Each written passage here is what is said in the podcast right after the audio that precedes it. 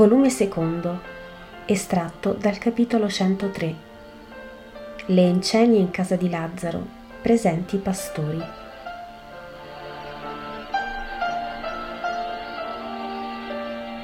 Siamo in casa di Lazzaro. Dice Gesù, Dio vi benedica tutti. Non manca che la madre alla mia felicità. Alzatevi, alzatevi. È il primo Natale che faccio senza la madre ma la vostra presenza mi solleva dalla tristezza, dalla nostalgia del suo bacio. Entrano tutti nella stanza delle mense. Qui i lumi sono per la maggior parte in oro e il metallo si avviva della luce delle fiamme e le fiamme sembrano più splendide per il riflesso che dà loro tanto oro. La tavola è stata messa a U per dare posto a tanta gente e poterla servire senza ostacolare le operazioni degli scalchi e dei servi. Oltre a Lazzaro vi sono gli apostoli, i pastori, Massimino, il vecchio servo di Simone.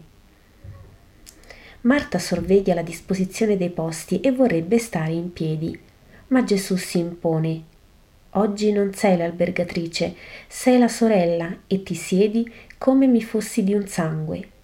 Siamo una famiglia. Cadano le regole per dare posto all'amore. Qui al mio lato e presso te, Giovanni. Io con Lazzaro. Ma datemi un lume. Fra me e Marta vegli una luce, una fiamma. Per le assenti, eppure presenti per le amate, le attese, per le donne care e lontane, tutte. La fiamma ha parole di luce, l'amore ha parole di fiamma e vanno lontano queste parole sull'onda incorporea degli spiriti che si ritrovano sempre, oltre monti e mari e portano baci e benedizioni. Tutto portano. Non è forse vero? Marta posa la lampada dove Gesù vuole ad un posto che resta vuoto. E poiché Marta capisce, si curva a baciare la mano di Gesù, che poi le si pone sulla testa bruna, benedicente e riconfortante. Il pasto ha inizio. Un poco confusi sul principio, i tre pastori, mentre Isacco è già più sicuro e Jonathan non mostra disagio, ma si rinfrancano sempre più. Più il pasto procede e dopo aver taciuto parlano. E di che cosa devono parlare se non del loro ricordo? C'eravamo ritirati da poco, dice Levi, ed io avevo tanto freddo che mi rifugiai fra le pecore, piangendo per il desiderio della mamma. Io pensavo invece alla giovane madre che avevo incontrata poco prima e mi dicevo avrà trovato posto ad averlo saputo che era in una stalla. Nello stabbio l'avrei condotta. Ma era così gentile, un giglio delle nostre valli, che mi parve offesa dirle vieni fra noi. Ma pensavo a lei e sentivo ancora più il freddo, pensando a quanto la doveva far soffrire. Ti ricordi che luce quella sera? E la tua paura? Sì, ma poi l'angelo Oh. Levi, un poco trasognato, sorride al suo ricordo. Oh, sentite un poco, amici, noi non sappiamo che poco è male. Abbiamo sentito parlare di angeli, di greppi e di greggi, di Betlemme. E noi sappiamo che lui è Galileo e falegname. Non è giusto che non si sappia noi. Al maestro l'ho chiesto all'acqua speciosa, ma poi si parlò d'altro Costui che sa non mi ha detto nulla. Sì, parlo a te, Giovanni di Zebedeo. Bel rispetto che hai per l'anziano.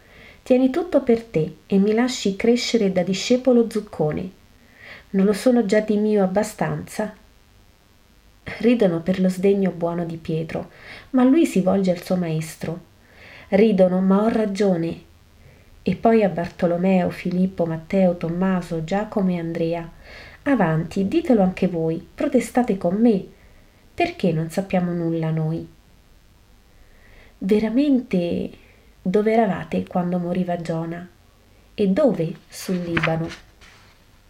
Hai ragione, ma per Giona io almeno l'ho creduto delirio dimorente e sul Libano ero stanco e assonnato. Perdonami, maestro, ma è la verità. E sarà la verità di tanti.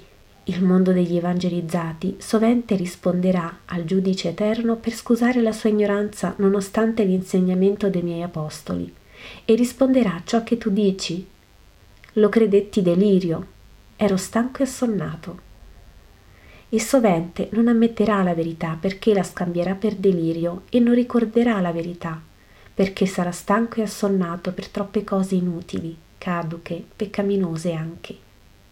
Una sola cosa è necessaria, conoscere Dio. Ebbene, ora che ci hai detto quello che ci sta bene, raccontaci le cose come sono state. Al tuo Pietro. Poi le dico alla gente. Se no, te l'ho detto, che posso dire? Il passato non lo so, le profezie e il libro non lo so spiegare, il futuro, oh povero me, e che evangelizzo allora? Sì, maestro, che si sappia anche noi. Sappiamo che sei il Messia, lo crediamo, ma almeno per mio conto ho dovuto faticare ad ammettere che da Nazareth potesse venire del buono. Perché non mi hai subito reso noto il tuo passato? dice Bartolomeo per provare la tua fede e la luminosità del tuo spirito. Ma ora vi parlerò, anzi, vi parleremo del mio passato. Io dirò ciò che anche i pastori non sanno ed essi ciò che videro e conoscerete l'alba di Cristo. Udite. Essendo venuto il tempo della grazia, Dio si preparò la sua Vergine voi bene potete comprendere come non potesse risiedere Dio là dove Satana aveva messo un incancellabile segno. Perciò la potenza operò per fare il suo futuro tabernacolo senza macchia. E da due giusti in vecchiezza e contro le regole comuni del procreare fu concepita quella su cui non è macchia veruna. Chi depose quell'anima nella carne embrionale che rinverdiva il vecchio seno di Anna di Aronne, la nonna mia. Tu, Levi, hai visto l'arcangelo di tutti gli annunzi. Puoi dire è quello? Perché la forza di Dio fu sempre il vittorioso, che portò lo squillo di gioia ai santi e ai profeti, l'indomabile, sul quale la pur grande forza di Satana si spezzò come stelo di musco disseccato l'intelligente che stornò con la buona e lucida intelligenza le insidie dell'altro intelligente, ma malvagio, rendendo con prontezza eseguito il comando di Dio. In un grido di giubilo egli, l'annunziatore che già conosceva le vie della terra per essere sceso a parlare ai profeti, raccolse dal fuoco divino la immacolata scintilla che era l'anima dell'eterna fanciulla e serrandola in un cerchio di fiamme angeliche, quelle del suo spirituale amore, la portò sulla terra in una casa, in un seno. E il mondo da quel momento ebbe l'adoratrice. E Dio da quel momento poté guardare un punto della terra senza averne disgusto. E nacque una creaturina, l'amata di Dio e degli angeli, la consacrata a Dio la santamente amata dai parenti. Oh, che in verità i nonni dell'eterno Abele seppero dare a Dio la primizia del loro bene, tutto il loro bene, morendo per avere dato questo bene a chi lo aveva loro dato.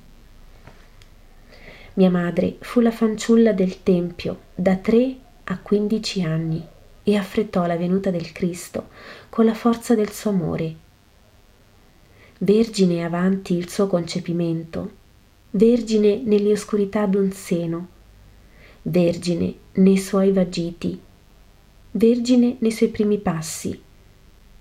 La Vergine fu di Dio, di Dio solo, e proclamò il suo diritto, superiore al decreto della legge di Israele, ottenendo dallo sposo a lei datole da Dio di rimanere inviolata dopo le nozze. Giuseppe di Nazareth era un giusto. Solo a lui poteva essere dato il giglio di Dio e solo lui lo ebbe. E angelo nell'anima e nella carne, egli amò, come amano gli angeli di Dio. L'abisso di questo forte amore, che ebbe tutte le tenerezze coniugali senza sorpassare la barriera di celeste fuoco, oltre la quale era l'arca del Signore, sarà compreso solo da pochi sulla terra. È la testimonianza di ciò che può un giusto, sol che lo voglia. Ciò che può, perché anche l'anima, ancor lesa dalla macchia d'origine, ha forze potenti di elevazione e ricordi e ritorni alla sua dignità di figlia di Dio e divinamente opera per amore del Padre. Ancora era Maria nella sua casa, in attesa dell'unione con lo sposo, quando Gabriele, l'angelo dei divini annunzi, tornò sulla terra e chiese alla Vergine d'essere madre. Già aveva promesso al sacerdote Zaccaria il precursore e non era stato creduto. Ma la Vergine credette che ciò potesse essere per volere di Dio e, sublime nella sua ignoranza, chiese solo come può ciò avvenire. E l'angelo le rispose Tu sei la piena di grazia, o Maria, non temere dunque che grazia hai trovato presso il Signore, anche per quanto è la tua verginità.